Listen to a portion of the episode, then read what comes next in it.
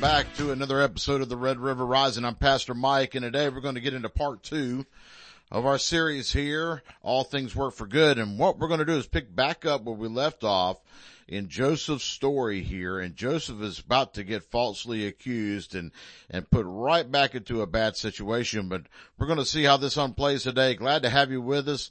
Uh, it's going to be a great message. Hang tight, hold on and enjoy. So in Genesis chapter 39, uh, verses 19 through 23, it says, So it was when the master heard the words which his wife spoke to him, saying, Your servant did to me after this manner, that his anger was aroused. Then Joseph's master took him and put him in, into the prison, a place where the king's prisoners were confined. And he was there in the prison. But the Lord was with Joseph and showed him mercy, and he gave him favor in the sight of the keeper of the prison. And the keeper of the prison committed to Joseph's hand all the prisoners who were in the prison. Whatever they did there, it was his doing. The keeper of the prison did not look into anything that was under Joseph's authority because the Lord was with him, and whatever he did, the Lord made it prosper. Here we are back into this again. So he was doing good and then got a false accusation against him and then mm-hmm. wham, right back into it, right? Right, and, and let's focus on that false accusation for a minute. Potiphar's wife, she lusted after Joseph. Right. And when Joseph um, didn't return her affections, when he when he uh, uh, denied her what she wanted, her pride kicked in. Yeah. And it resulted in a false accusation and Joseph going to prison. Man, that pride word keeps coming up over and over and over again, doesn't yes, it? Yes, it sure does. And um, so we see here he was falsely accused and he ends up going to prison. All right prisoner in jail, another low rung on the social uh, ladder. That's right. That's right. So he went from uh, slavehood to being a prisoner. So you know, personally, I think it'd be better to be a slave because you have some more yeah. degree of freedom right. than a prisoner in a prison. Yeah, and if you think about the times, I mean, the prison wasn't like they had a television there that they could watch and you know outside hours. I mean, this was this is this is not an environment that any of us would want to be in ever. Of course, neither is prison today, but I mean, it really was bad for that time period as well. Right. And, but, um, but again, you know, and there's been a lot of, a lot of messages with the title, but God. That's right. That's right. And, That's you right. know, God's favor was on Joseph. And if God's favor was on Joseph, that means, you know, he was still walking in faith. That's right. And again, you know, he had to be doing something right here as well with, with still serving the Lord in a physical manner as well, because everything that he was doing as a prisoner was still found favor. So again, I, I have to believe that he's in there with that same thing of I'm, this may not be where I want to be. He may, you know, be questioning why God or so on and so forth, but his actions that he put forth are still the right and honorable actions to be able to take in this. Obviously because the prisoner, you know what I'm saying, has now overseen the prison, you know. Right. So he knew that if he continued to walk in faith and he continued to serve his master as unto the Lord, um, he'd get the same results that he got in Potiphar's house. That's right. That's and, right. And, and that, that panned out. You know, the, the warden saw his abilities and the favor that God had on him. So the warden elevated him to running the prison. Yeah, I mean, think about it. To the point that he, it says here that uh, he didn't even look into anything that was under Joseph's authority. I mean, that's complete and utter trust in somebody who's a prisoner. I mean, that, that speaks a lot. I, I don't know a whole lot of prisons that run like that nowadays. Right. Uh, and the last thing I want to point out about this uh, group of scripture is um, we see here that Joseph is a type and shadow of Jesus Christ, because we see here he's completely innocent of the charge, but yet right. he's being punished. That's right. And and that's how Jesus, you know, he was completely innocent, an innocent, unblemished lamb, but yet he was punished for the sins of humanity. That's exactly right. That's exactly right. Okay, so moving on, uh, we see here in Genesis chapter 41, verse 1, and from this point on, we're just going to kind of uh, skip from verse to verse. Sure. Uh, so chapter or verse one says, Then it came to pass at the end of two full years that Pharaoh had a dream, and behold, he stood by the river. Uh, verses eight and nine. Now it came to pass in the morning that his spirit was troubled, and he sent and called for all the magicians of Egypt and all its wise men. And Pharaoh told his dream, but there was no one who could interpret them for, for Pharaoh. Then the chief butler spoke up to Pharaoh saying, I remember my faults this day. Okay, so uh, a little background here. Um, the chief butler and the baker were thrown in jail a few years prior to this. That's right. And um, they both Along with Joseph. Right. Right. They were all together. Right. Yep. And, uh, they both had dreams that they couldn't interpret and they shared those dreams with Joseph and Joseph had the gift of insight from the Holy Spirit and, and interpreted their dreams for them. He said to the butler, well, you're going to be restored to your former post. And he said to the baker, you're going to be executed. Mm-hmm. And that's exactly what happened. Yep. But the butler had also told Joseph that there would be, you know, a reward for him based off of that interpretation as well. Right. Yeah. Joseph asked him, Hey, remember me when you're restored back to Pharaoh's court? That's right. That's right. But he didn't. That's right. uh oh.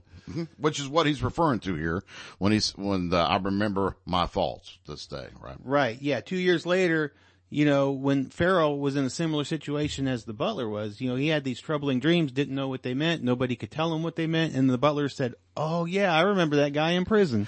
You know, this is a little off topic here, but uh, how many times have you loaned somebody five dollars? And, you know, uh, two weeks goes by and you say, man, I haven't gotten my five dollars back. And maybe, maybe a month goes by, I haven't got, can you imagine two years of being in prison and, and looking and saying, hey man, this guy here has been elevated up and he's forgotten all about me while I'm sitting in here, boy. That's just, uh, just a little side note of forgiveness for somebody as well. Right. And persistence. Yes. Not, not losing your, your morale. That's right. That's right. So, uh, and, and the dreams that Pharaoh had, uh, they were the, the dreams where you had those seven fatted cows being eaten by the seven sickly cows and the seven fatted corn cobs being eaten by the sickly corn cobs. And so that was the dream that troubled him and nobody knew the answer. Um, so we, jumping up to verses 12 and 13, uh, it says, Now there was a young Hebrew man with us there. This is the butler speaking. Now there was a young Hebrew man with us there, a servant of the captain of the guard, and we told him, and he interpreted our dreams for us. To each man he interpreted according to his own dream, and it came to pass, just as he interpreted it for us, so it happened. He restored me to my office, and he hanged him. So, um, the butler is talking about the dreams were interpreted and that he was going to be restored to his office, which happened, and then the baker was going to be hanged, which, which had happened. And Joseph was the one that interpreted these dreams for him. And so the butler is sharing this with Pharaoh. Right.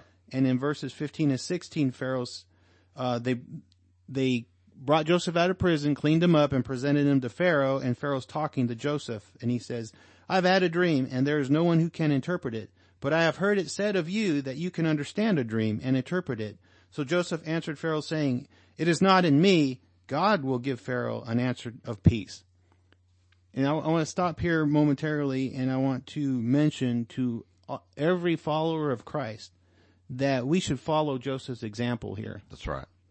You know, all our uh, gifts come from God. All our anointings come from God. Um, if we're serving God's purpose, all our accomplishments are because of the gifts and abilities and God's hand on our life. So we shouldn't take any credit for it. And we should give all the glory to God because if we don't, we're in danger of Pride. Pride. That's right. That's right.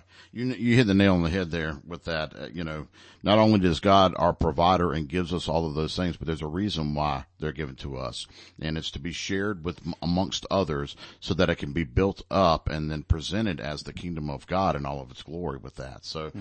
you know, when we come in, and our church is is a faith believing church. Uh, we've seen miracles happen here. I've been part of those myself, and it's not anything that's related upon my worthiness as much as it is related upon those that saw it were then convicted of the power of God and then built in their faith in what God can do in their own personal life. So I can think of many, many, uh, unfortunately many pastors, many preachers today, uh, that are in a pulpit that are, are really self-serving and, and not God-serving. And uh, so I, I I tell you, you know, Paul tells us to put it to scripture and test it, and that's exactly what we need to do. Not just the scriptures that they're using, but the character of a man with that as well, or woman for that matter, uh, you know, if they're up there trying to lead a flock. Right. So this applies to every Christian and particularly, particularly those that are in ministry. Yeah.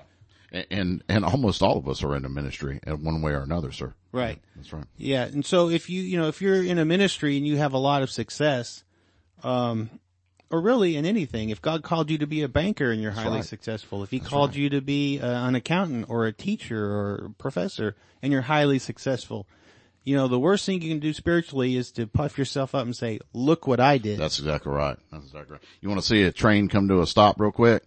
Yeah, get that kind of attitude with it, right? That's right. Exactly right. Yeah. Okay, so verse 33, um, it says, Now therefore let Pharaoh select a discerning and wise man and set him over the land of Egypt.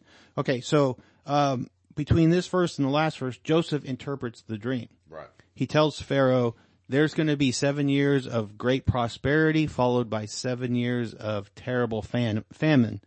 Um, so you need to appoint somebody to prepare the country during the prosperous years for the famine years. And just a little side note with that too, I'm convinced that Joseph is not speaking of himself here either.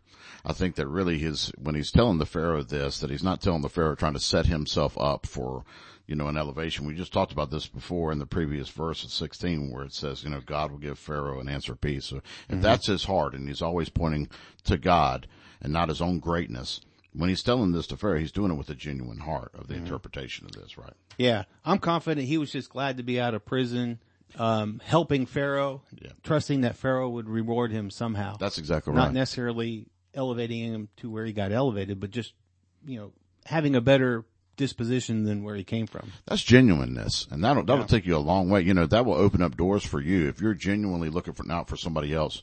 Uh, God will open up certain doors to elevate you through that, just because you're really thinking about other people before yourself. That golden rule. Okay, so verse 37 through 40 it reads, So the advice was good in the eyes of Pharaoh and in the eyes of all his servants. And Pharaoh said to his servants, Can we find such a one as this, a man in whom is the Spirit of God? Then Pharaoh said to Joseph, Inasmuch as God has shown you all this, there is no one as discerning and wise as you. You should be over all my house, and all my people shall be ruled according to your word. Only in regard to the throne will I be greater than you. So we see here as we talked, uh, you know, jo- uh, earlier, Joseph was forgotten in prison for two years. Uh, an event happens where Joseph's remembered by the butler and he's pulled out of prison and he helps out Pharaoh. And Pharaoh elevates him to being second in charge. Now think about this too. You know, you're talking about a Pharaoh of Egypt. Pharaoh was not a God believing man. He was a gods believing mm-hmm. man. They had their mm-hmm. own multiples of gods, right?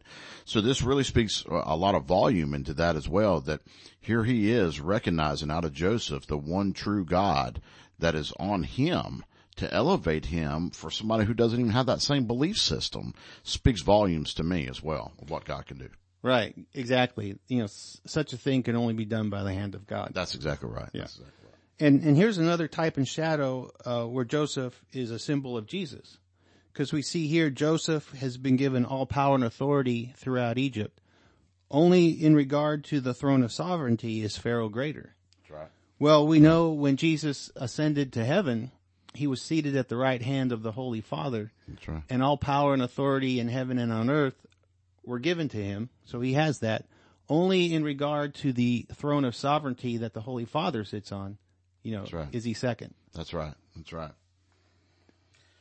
Yeah, that's uh that's good. And you know, thinking about that as well is that you know we've been given the Holy Ghost, we've been given the Holy Spirit, and, and that's where that power rests into. You know, the power, the Holy Spirit is a conduit for when we call upon the name of Jesus Christ. When we ask for something or we speak to something, we speak that in the name of, Jesus Christ because that is where that authority lies in.